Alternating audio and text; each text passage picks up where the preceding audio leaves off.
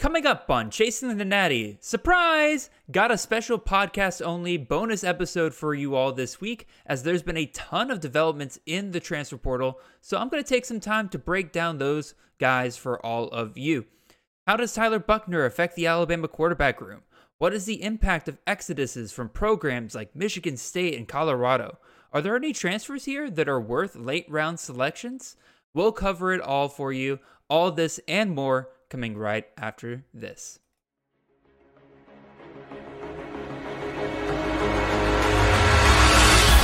Caleb Williams dancing, cutting, mesmerizing run by the quarterback. Marvin Harrison Jr. touchdown. Marvelous Marv.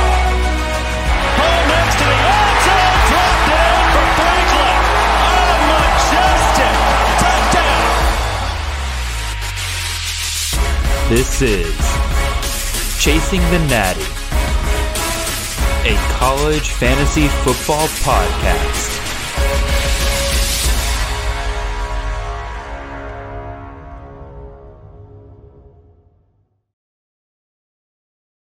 All right, welcome in everybody. This is Jared Palmgren, host of the Chasing the Natty podcast. I hope you guys are having a wonderful lunch break on this Wednesday afternoon. That should be right about the time that this show should be coming out. So yeah, you're probably sitting here wondering, like, Jared, what the heck is going on over here? We already got a CTN episode this week.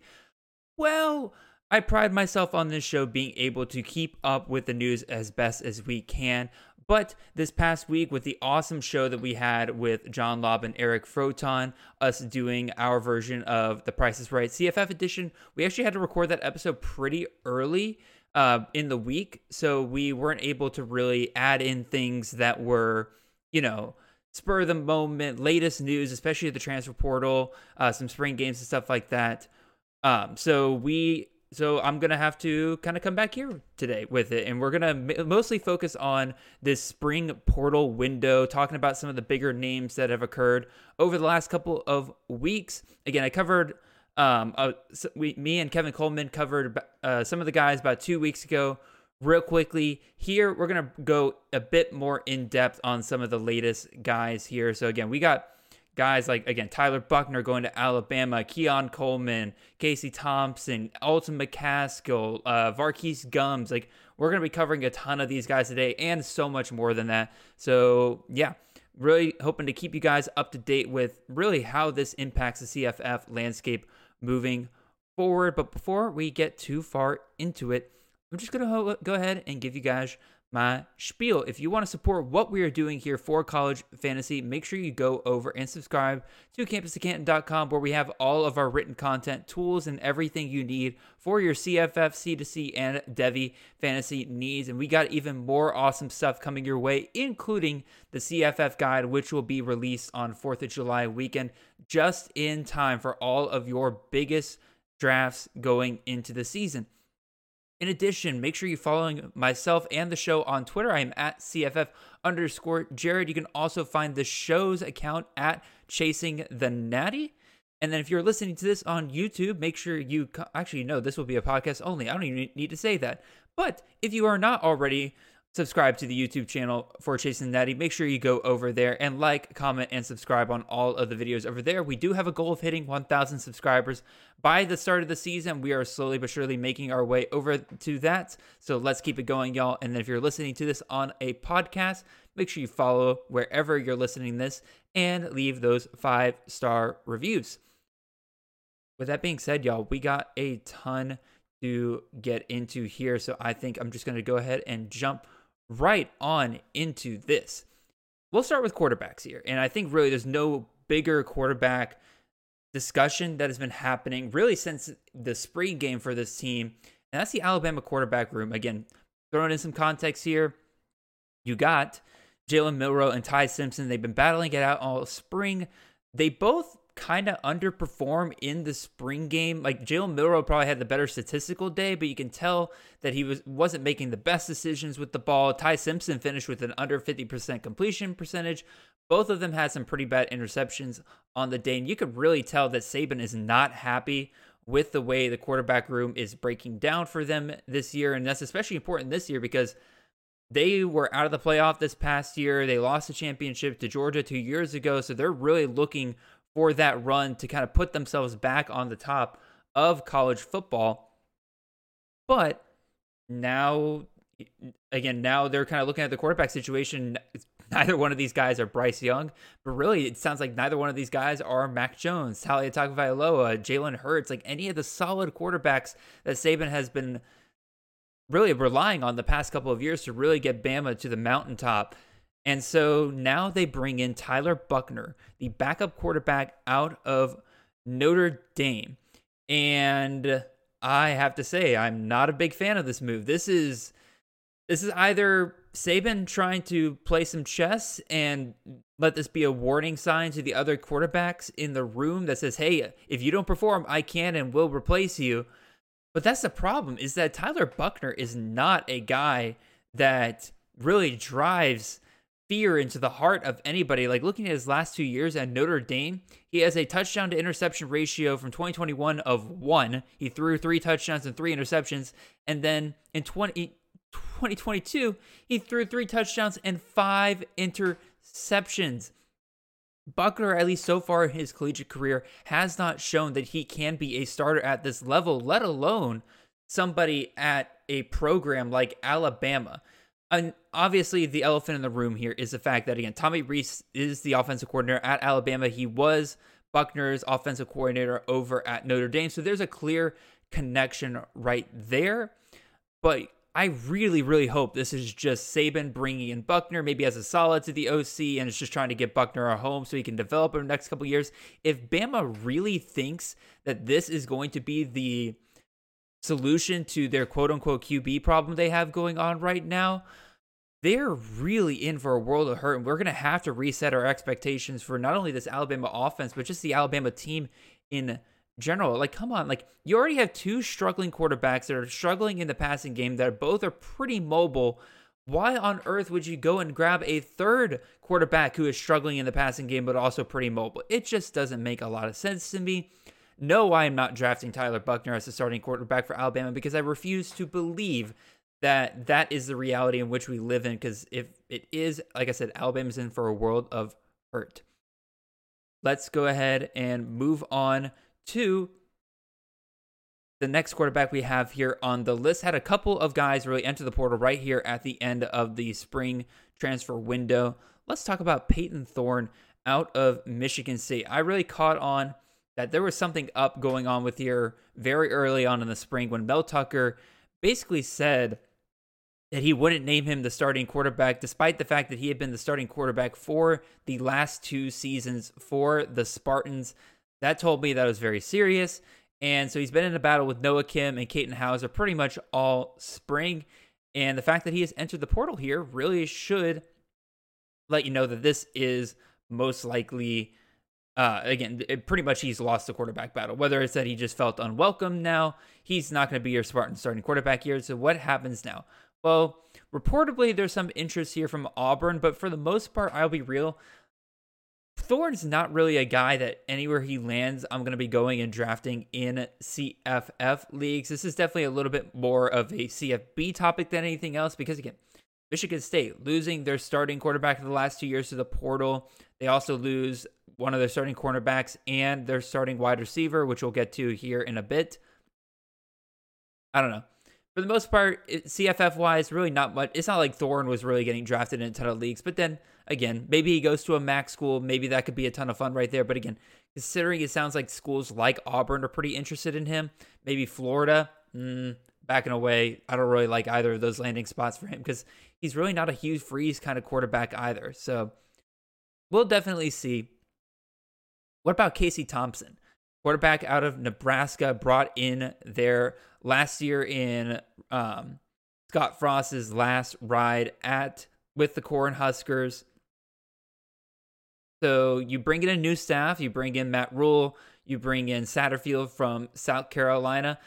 Along with them, though, they brought in their new QB. Jeff Sims brought in from Georgia Tech. He's been getting pretty much all the starting reps throughout spring as Casey Thompson has been limited greatly with a shoulder injury sustained from last season, means he's losing out on reps Rhule seems very happy with Jeff Sims. The writing is on the wall that Casey Thompson realized that, alrighty, I've lost this job. I'm pretty much no longer, it's not that he's no longer welcome, but like he's not going to get that job back from Jeff Sims so long as he performs.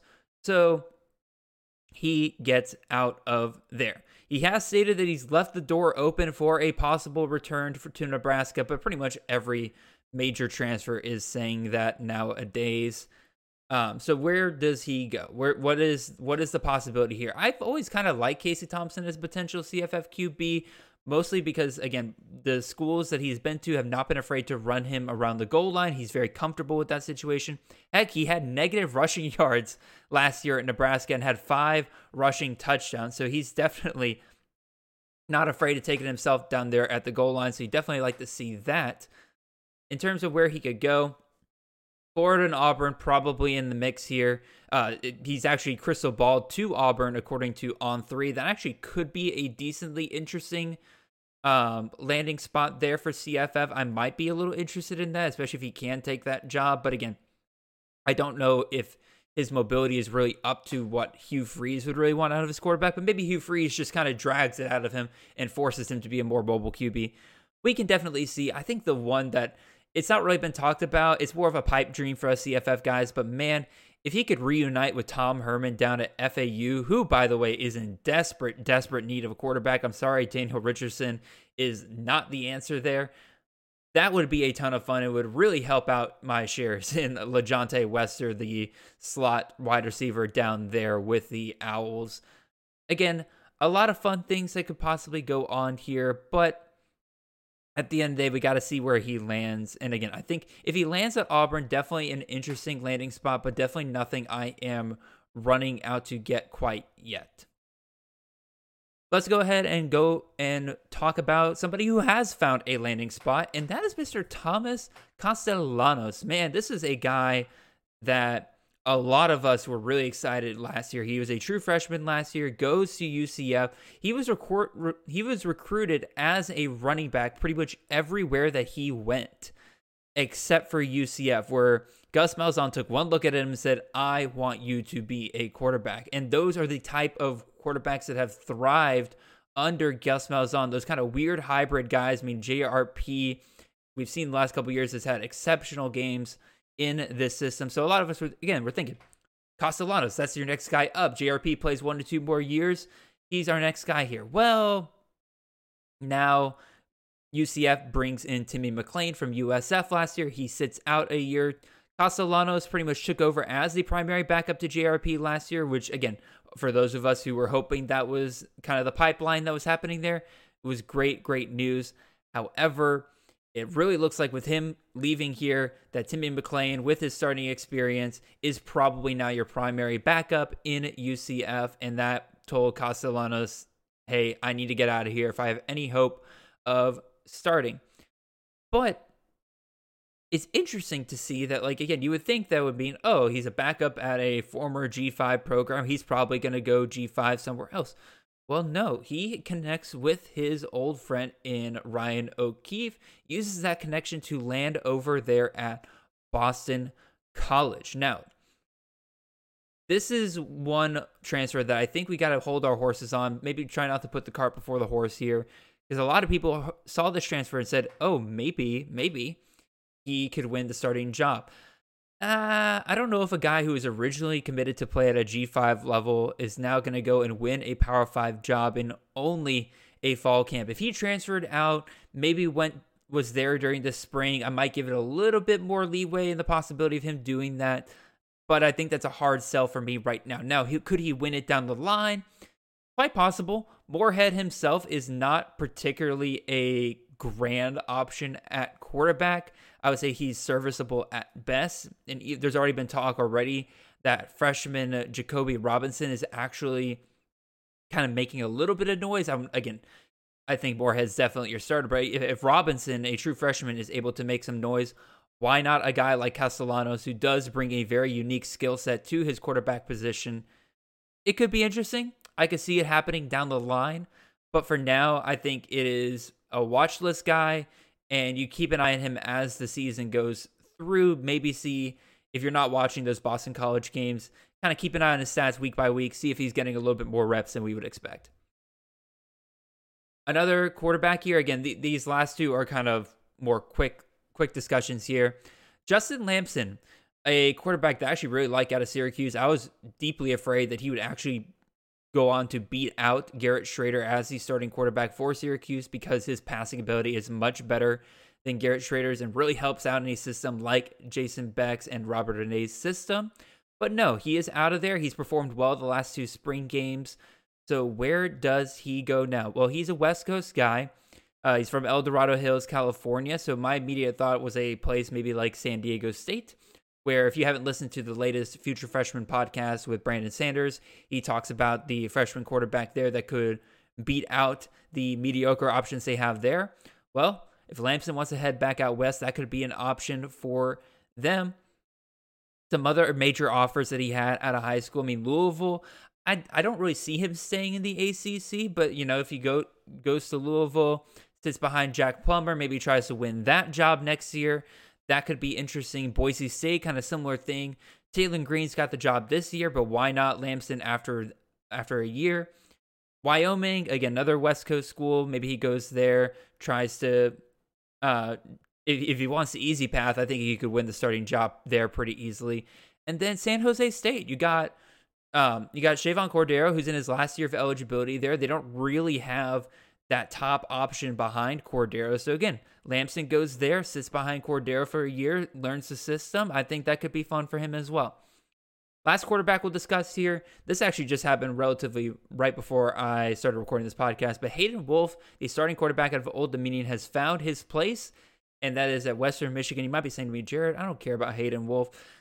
I don't really either, but here's the problem. This really kind of takes a quarterback room with two already mediocre quarterbacks and turns it into a quarterback room with three medi- mediocre quarterbacks fighting for the top spot.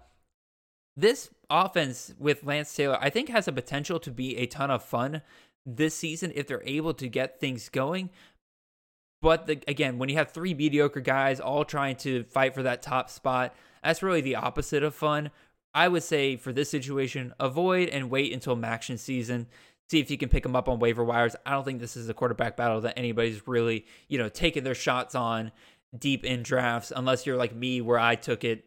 I, I think in like a 70 round draft, I think I spent my 68th and 69th pick on the Western Michigan QB battle. If that gives you any idea of how late these guys are going let's go talk about some running backs. So, the biggest name here, I would say, and this one kind of caught a lot of people off guard, was Alton McCaskill. This kind of caught the um, caught the coaching staff off guard. They were kind of very open about that. If you don't, maybe I guess. Oh, let's try this again, Jared. Alton McCaskill showed out as a true freshman. It was incredible. 189 carries, 961 yards, and 16 touchdowns it was really one that not a lot of people were seeing coming. He also grabbed 21 balls out of the air for 113 yards and two touchdowns as well. He was set to be that guy for the Houston Cougars this next upcoming year, but unfortunately tore his ACL before the start of the season. So he is out for the whole year, and that really allowed guys like Stacy Sneed, Brandon Campbell, and Keelan Walker to get their reps and I was avoiding McCaskill coming back this year because with all those guys getting reps, I think I thought that Dana Holgorsen was going to go move back towards a committee approach. Maybe, you know, McCaskill's still the top guy, but he wasn't going to get the volume that he was getting his freshman year. And also doesn't help they're bringing in a four star freshman in Parker Jenkins. Well, regardless of the reason, maybe McCaskill wasn't happy with the idea of getting less carries. Maybe there is some NIL involved here. He is gone. And we have three options of schools that both 247s and On3 Sports seem to think that he is interested in. 247 has 100% crystal ball to Colorado, but On3 Sports has him not projected to Colorado, but to Florida or Arizona State. So let's break down really all three of these landing spots because Ah, man, there's there's downside to really all three of these. I mean, I McCaskill, you should have just stayed at Houston. I would have rather have taken you the upside here. First, let's start with the worst option here. That's Florida. First of all, I think Florida is going to be bad, so scoring opportunities are going to be relatively limited. And it doesn't also help that Napier is notorious for having a split backfield, and they already have some good options for them to run with. Etienne, you got Montrell Johnson. They brought in Cameron Carroll from Tulane. I mean, McCaskill, I think he could be probably the number two guy here, but like on a game by game basis, I wouldn't want to bet on that. So I hate the Florida landing spot. If that's where he goes, boy, oh boy, if you have a share of him in C2C or CFF Dynasty or anything, you're crying yourself to sleep tonight. Arizona State, I would say this is probably the best option out of the bunch because they don't really have that clear number one guy right now. You got Tevin White, the four star freshman from last year, who could be that guy, but you also got Cameron Skattebo coming over from Sacramento State. They've both been fine, but it seems like neither one of them's really stuck out as that clear number one guy. If if that wasn't the case, I feel like Arizona State wouldn't be entertaining the idea of adding Alton McCaskill here. But also, it could be that they do like those guys, but Dillingham historically has been another coach who has gone and split his backfields in the past, despite the fact that they have a if they have a clearly top talented guy.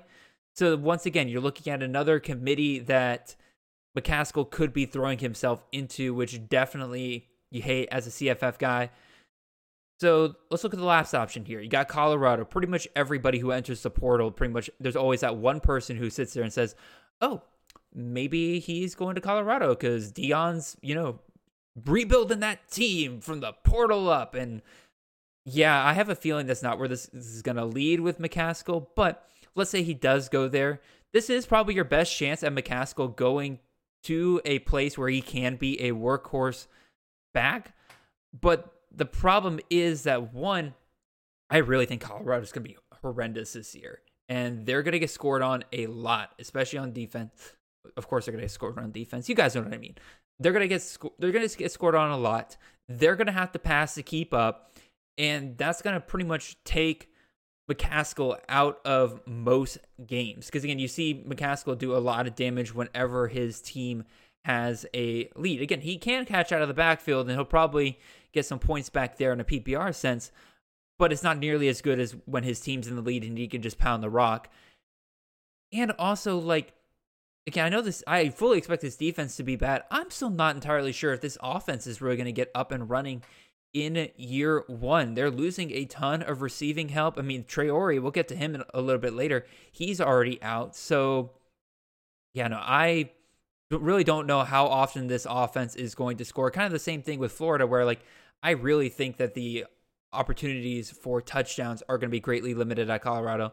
So, McCaskill, buddy, can we find some better places here? Maybe I don't know. Let's go ahead and move on to another running back here, Tony Mathis out of West Virginia. This was kind of your expected starting running back for West Virginia last year until the CJ Donaldson phenomenon kicked off very early on the season, quickly relegating Mathis to backup duty. But after CJ Donaldson went down with injury, Mathis looked fine um, in relief duty. Again, averaged 4.2 yards per carry throughout the season, so not great. Uh, but you know that he was going to be the second most talented running back the moment that CJ Donaldson comes back.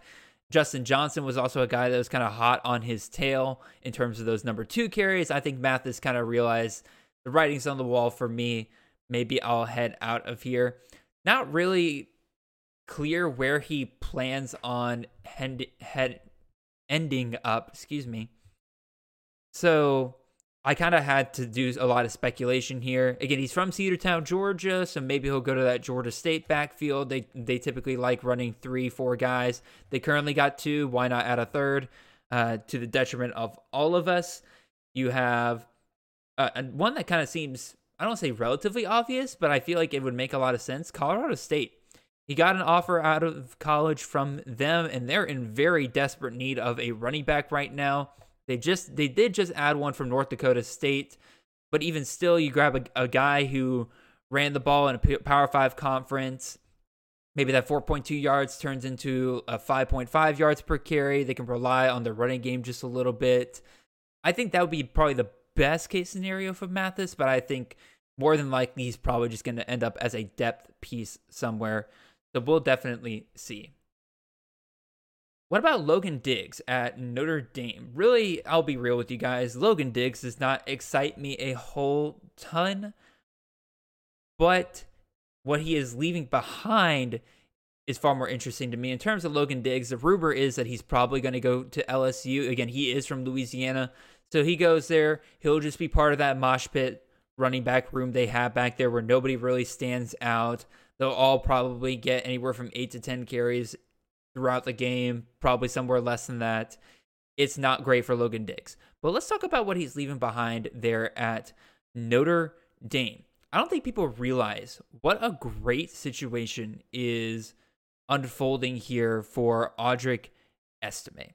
Between Logan Diggs leaving, Tyree, Chris Tyree moving to slot, Buchner transferring, and Drew Pyne transferring, that opens up 348 carries from this past season for the Irish. That you are looking at roughly 63% of the carries that were given to Notre Dame players have left via pro, portal, or position change.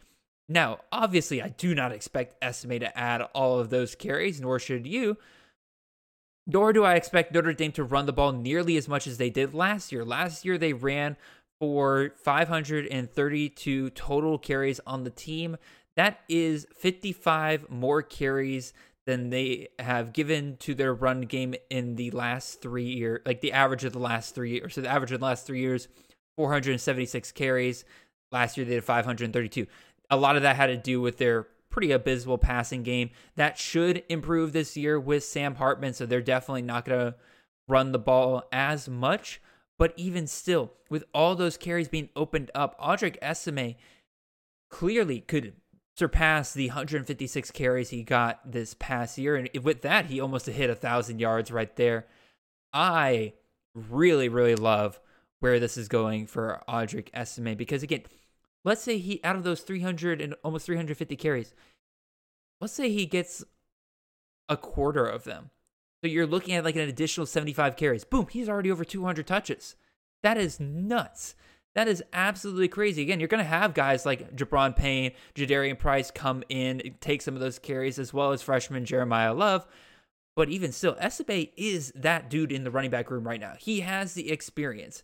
I think they're going to rely heavily, heavily on him this year. That could be a ton of fun there. So Audric Estime hype definitely going through the roof for me right now. Definitely moving him up in the next time I update my ratings. Let's go talk about Ajay Allen. Running back out of Nebraska, former four star player. Really not a ton to talk about here. Not really a good idea of where he could be heading. Obviously, this is another casualty of the coaching change. Really didn't do a whole ton with Nebraska last year. But a couple of interesting options here. One, I think it's very possible he could go back to TCU. He was once committed there before switching over to Nebraska. They don't have a ton of depth at the running back position, so that just kind of makes sense from a football perspective. But from a CFF perspective, Allen is from Louisiana.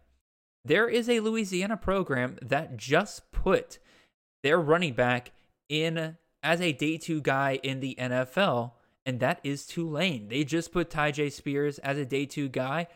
Why not have Ajay Allen head on down there? They don't really have that standout guy. Again, I like Ashaad Clayton, but it's not a guarantee that he will be in the same realm as a Tyjae Spears. But if they go and add a former four star player onto a team, you got a big fish, small pond situation here. I definitely think that that could be a ton of fun.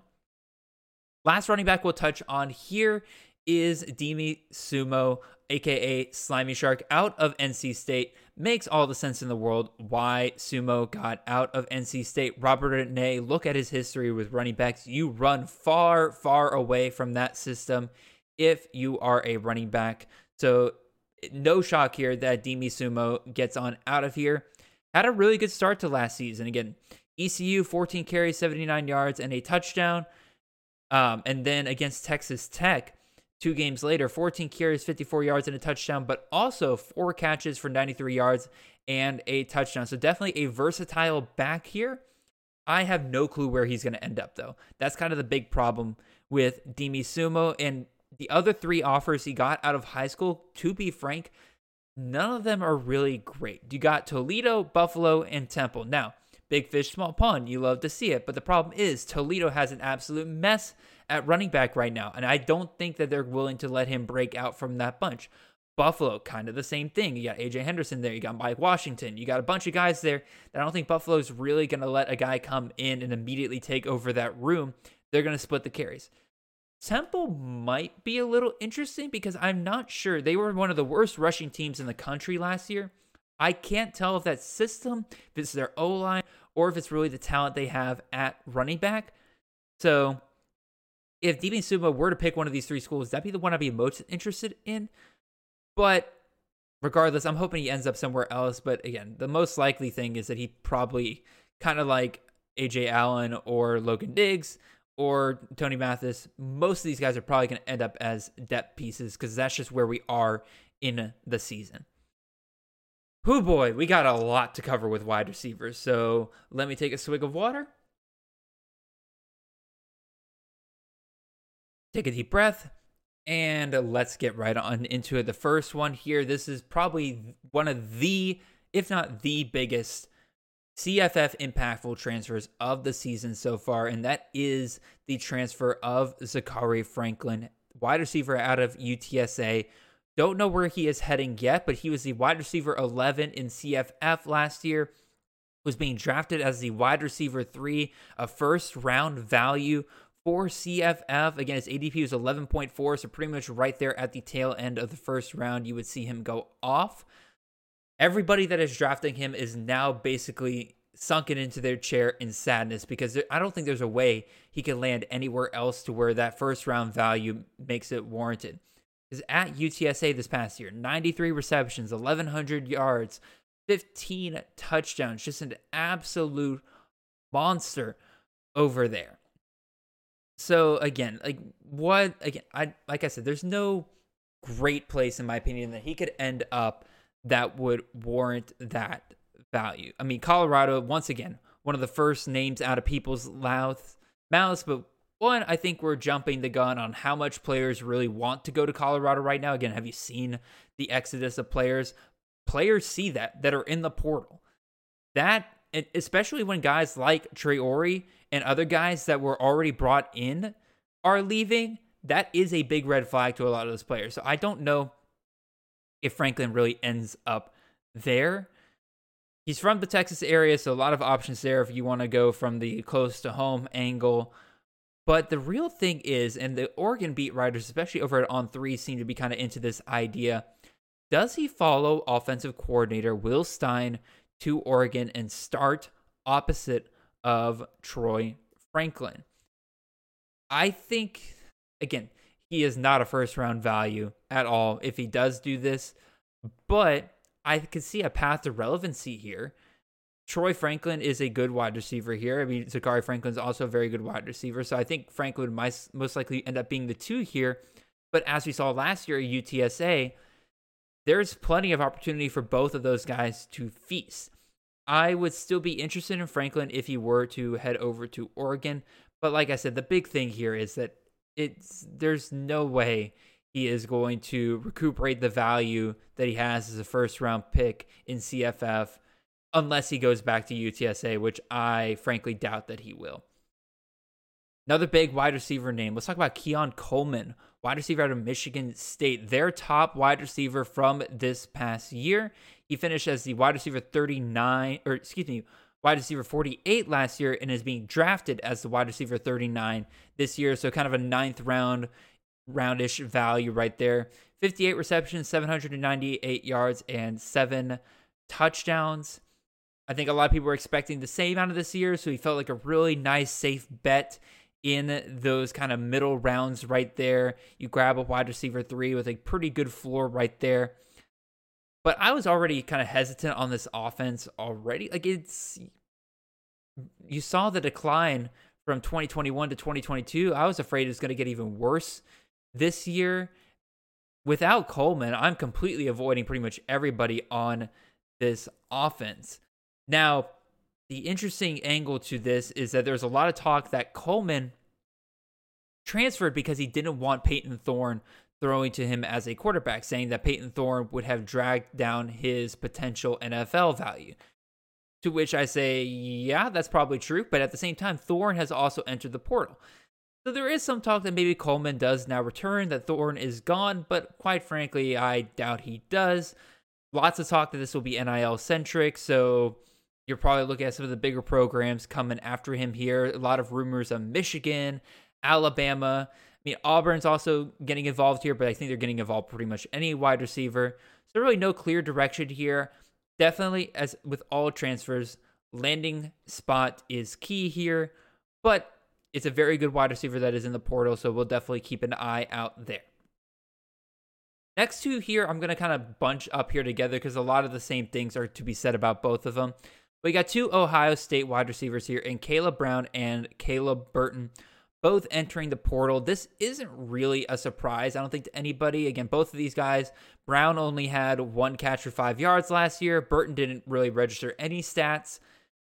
So a lot of us kind of knew that that 2022 receiver recruiting class for Ohio State, there was a good chance that we were going to see several of them enter the portal after their freshman year because of just the talent that was coming in behind. And we got Brandon Inniss, Noah Rogers, and Carnell Tate coming in. All of them, or excuse me, Tart and Tart, Tate and Rogers, especially in the spring, have already impressed. It's pretty clear that once guys like Egbuka and Marvin Harrison Jr. go off to the NFL, they'll be those next guys up, already surpassing guys like Caleb Brown and Burton. So they're taking their talents elsewhere.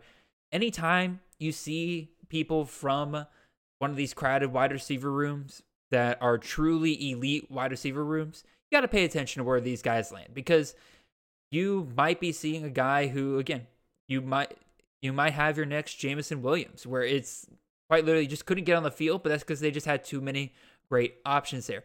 I don't know if Caleb Brown and Caleb Burton are that, because for every Jameson Williams, you have your Mookie Coopers and things like that. Now, Mookie Cooper actually could be pretty good at Mizzou this year, but even still, took him a while to get there. Caleb Brown is an interesting one.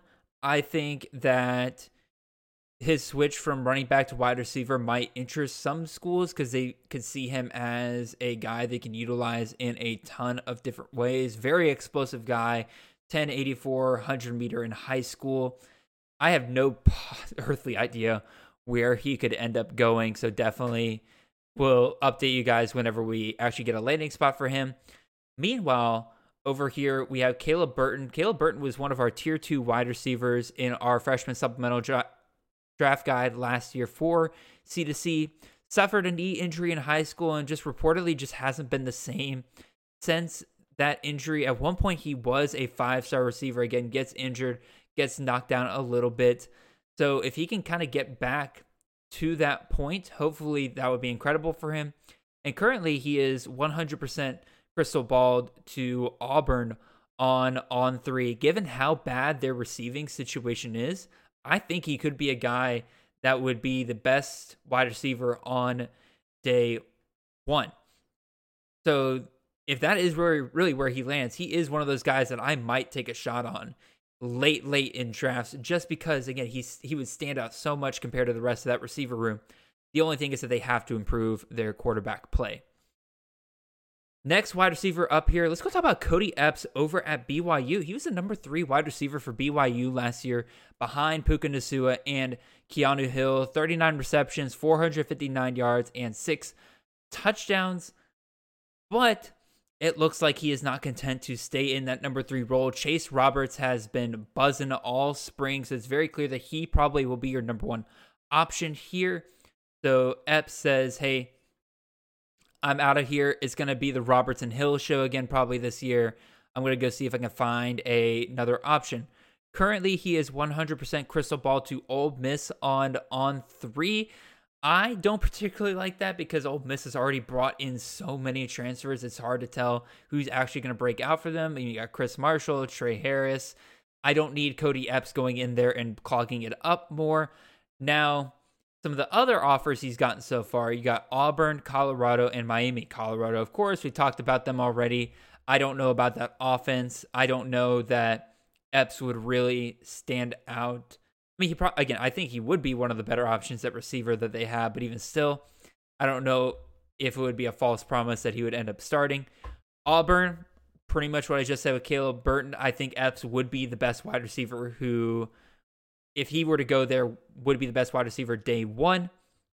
So that would be a fun landing spot for, in my opinion. Again, they got to improve that quarterback play. But Miami, Miami is the one that I think would be the most fun here. Again, you got Colbie Young over there. I think they clearly got their number one guy, but they need somebody on the other side to kind of take some heat off of him.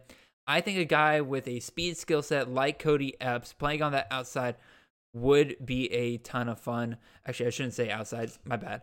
Um, but still, giving them a number two option for Tyler Van Dyke, I think would be a ton of fun. So hopefully that's where this ends up with Cody Epps. That could be fun. So we talked about some guys that Colorado tried to recruit at receiver. Let's go talk about some of the guys that are getting out of Colorado. This to me was one of the bigger red flags of Deion Sanders and the Buffs for this season. When you lose guys like Jordyn Tyson and Montana, Lemonious, Craig, both of these guys, I mean, they they struck me as like even if you are trying to overhaul your offense, these are both guys that you could utilize. These are both guys that as bad as Colorado was last year, if they did anything good, it most likely came because of one of these two guys. So let's talk about Jordyn Tyson real quick. Again, injured since last season. Like I said, really kind of struck me as one of the guys that Deion really should have made it a point to keep on the team just because of the amount of hype that, like, again, if there was one thing that Colorado fans were kind of looking forward to, it was Jordyn Tyson. He struck, he struck the fans and the staff as really that guy that can make an impact. But he's gone now. Not really clear where he could possibly land. The opposite is true for MLC, Montana Lemonious Craig. Tons of offers after a very explosive spring game performance there. And again, tons of fun little options for CFF here. Talk about Auburn, BYU, UCF, Arizona, Washington State, Oregon State, Colorado State, USF. Again, lots of great CFF options there, in my opinion. We talked about Auburn before, but again, Arizona, they're in need of a third guy, and we've seen that they can produce three receivers like they did last year. Washington State, give them another option. Um, give them another option to pair with DT Sheffield and all of them. Oregon State, nobody really in that wide receiver room is giving any kind of excitement right now. So bring in a guy like MLC, give DJ Uiagalelei a weapon to work with in the passing game. Colorado State got Tory Horton there. You got Justus Ross Simmons, but why not add a third guy in there? And then USF, we'll talk about this with the next guy as well. USF, if they're going to run the Tennessee system over there, they got to upgrade at receiver. And I think bringing a guy like MLC could really, really help them out. And I'll just go ahead and use that as a transfer to the next guy here. Michael Brown Stevens, the wide receiver out of Minnesota. Two spring games ago, really kind of drove some hype there. Really kind of looked like the best receiving option they had outside of Chris Autman-Bell. A little bit of a disappointing season this past year, though 22 receptions, 338 yards. No touchdowns, but they are bringing him over to USF. And like I mentioned, there's really no good names at wide receiver right now outside of Kelley Joiner, who is a former running back turned wide receiver. So if that's your best option, that's a little scary. But again, no disrespect to Joyner. Sounds like he's a standout in the slot. So he'll probably be very good for them. And then you also got Yusuf Terry. But even still, like you bring in Michael Brown Stevens, I think that his experience at the Power Five level could really, really help out a team like this. Again, the big problem is uh, MBS does mostly play in the slot, which is where Joiner has been doing most of his work lately. So I might take a shot on Michael Brown Stevens at the end of your drafts, but for the most part, I think definitely somebody to put on a watch list. Speaking of deep shots in drafts, this is a name that's starting to kind of catch my eye a little bit, and that is wide receiver out of Florida, Xavier Henderson. 38 receptions, 410 yards, and two touchdowns last year. Third best receiving option for the Gators last year. Explosive, explosive guy. Saw him score the touchdown in the game against Georgia. He leaves, really doesn't like that quarterback situation that Billy Napier has created at Florida. So, who is likely to land them? Well, according to the On 3 beat reporters, it looks like that Cincinnati is considered the favorites to land him right now. A big time in connection to big time with his connection to Emory Jones, who is now pretty much your starting quarterback over there at Cincinnati with Ben Bryant leaving. So this is super, super interesting to me right now because their best receiver, at least according to the coaches and the beat writers and the players, is apparently true freshman Barry Jackson. So they're definitely being aggressive in the portal. This is not the only wide receiver portal addition they have made this offseason, but you bring in a guy from the Power Five down to Cincinnati with that connection to Emory Jones. I think this might be something I'm worth taking a shot on, especially in like round 25 plus of best balls and deeper leagues and things like that. Because recently, Scott Satterfield has had some pretty good wide receiver performances here. Again, go back to just last year. Tyler Hudson, 69 touchdowns, 1,034 yards. Only had two touchdowns, so you definitely would want to see some more impact in the red zone there. But even still, that was partially due to Cunningham just being the biggest touchdown vulture of all time. But then you go back to 2019.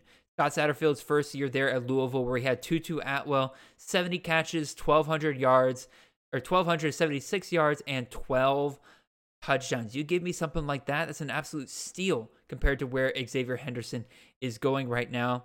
But let's play a little devil's advocate right now. That's two seasons compared to Scott Satterfield, especially at his time at Appalachian State his top wide receiver performances when he was at Appalachian State is the kind of thing that keeps CFF players up at night.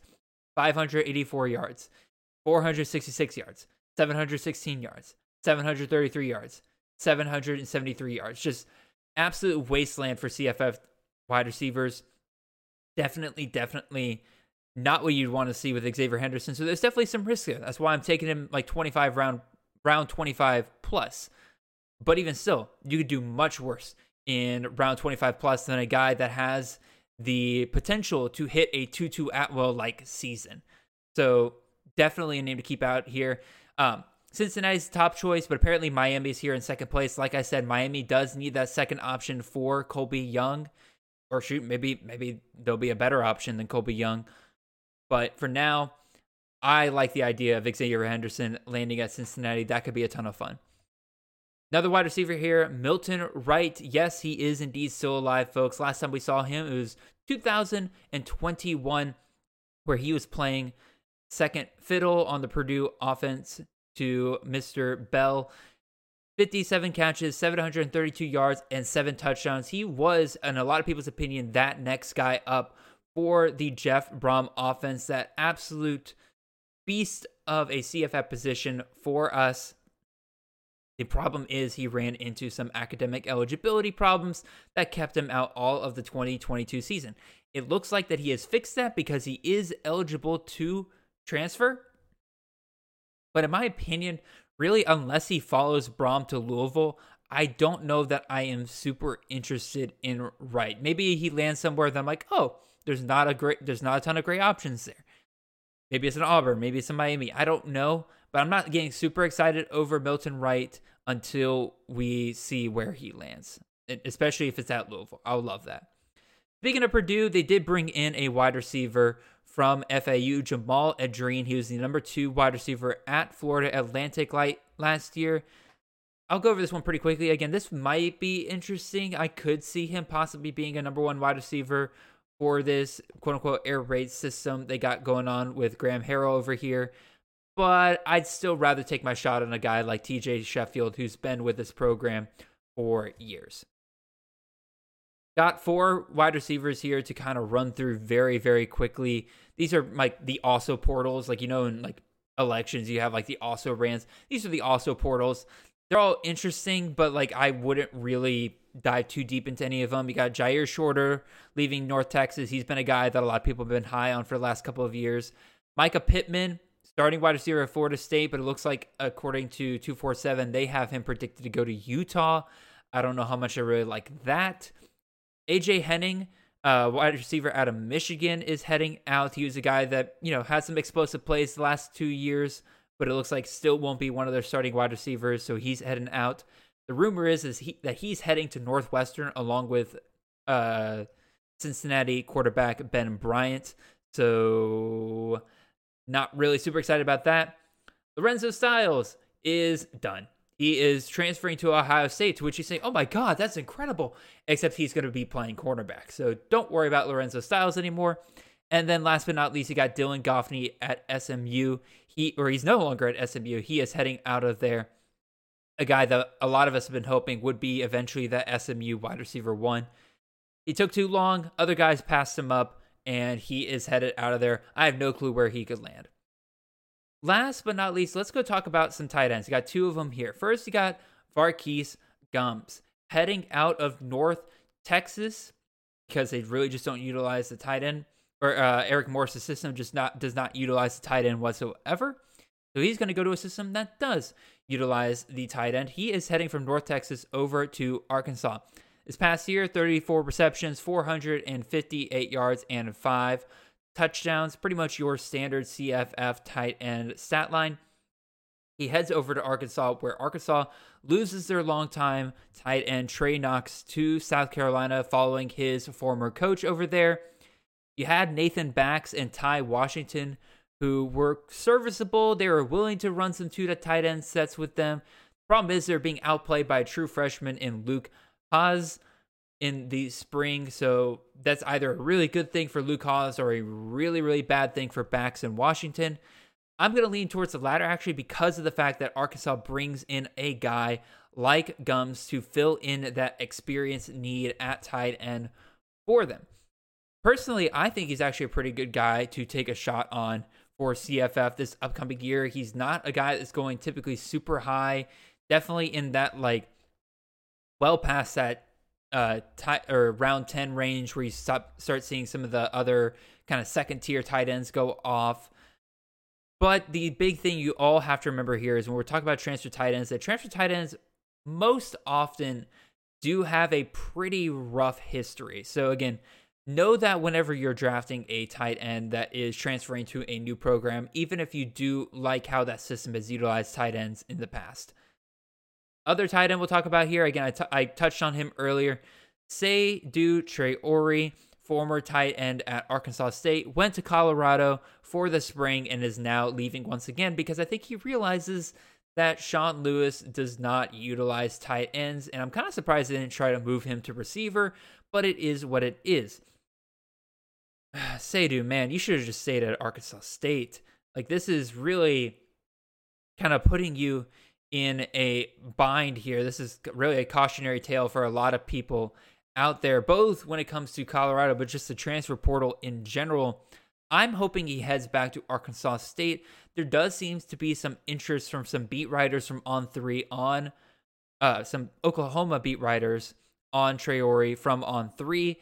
That could be pretty interesting because again, Jeff Lebby has been known to utilize the tight end quite a bit. Again, we saw it with Brayden Willis last year that could definitely be a bit of fun right there. Give Dillon Gabriel in that offense an extra weapon. But even so, like I best case scenario would be for him to crawl back to Arkansas State, say like, "Hey, I messed up. I want to come back here. Please take me back."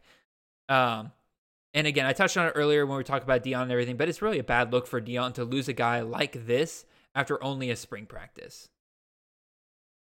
With that being said, I don't really know how long this show has gone on for, but again, hope you enjoyed this bonus episode of CTN. Again, I really wanted to just kind of put out a little extra content for you guys in order to keep up with all of the transfer news that has happened pretty much over the last couple of weeks. We had a lot scheduled in terms of content, so we weren't really able to kind of put it into the shows. So here I am taking a little bit of time out of my day to make sure that you guys are as updated as you can be.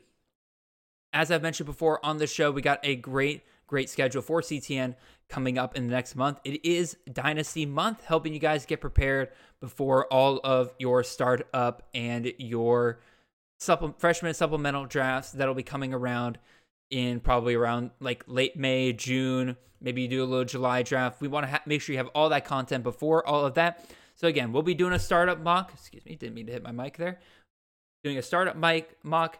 We'll be doing a. Uh, we'll be talking about instant impact freshmen. We'll be talking about some supplemental guys that'll be widely available. You will be seeing us also do a full on freshman and supplemental draft with a bunch of guys. So it'll be a ton of fun. Be sure to check out all of that. That being said, really appreciate you guys listening, and I will see you guys next Monday when we get back to our regularly scheduled program. Appreciate y'all and have a wonderful and blessed week.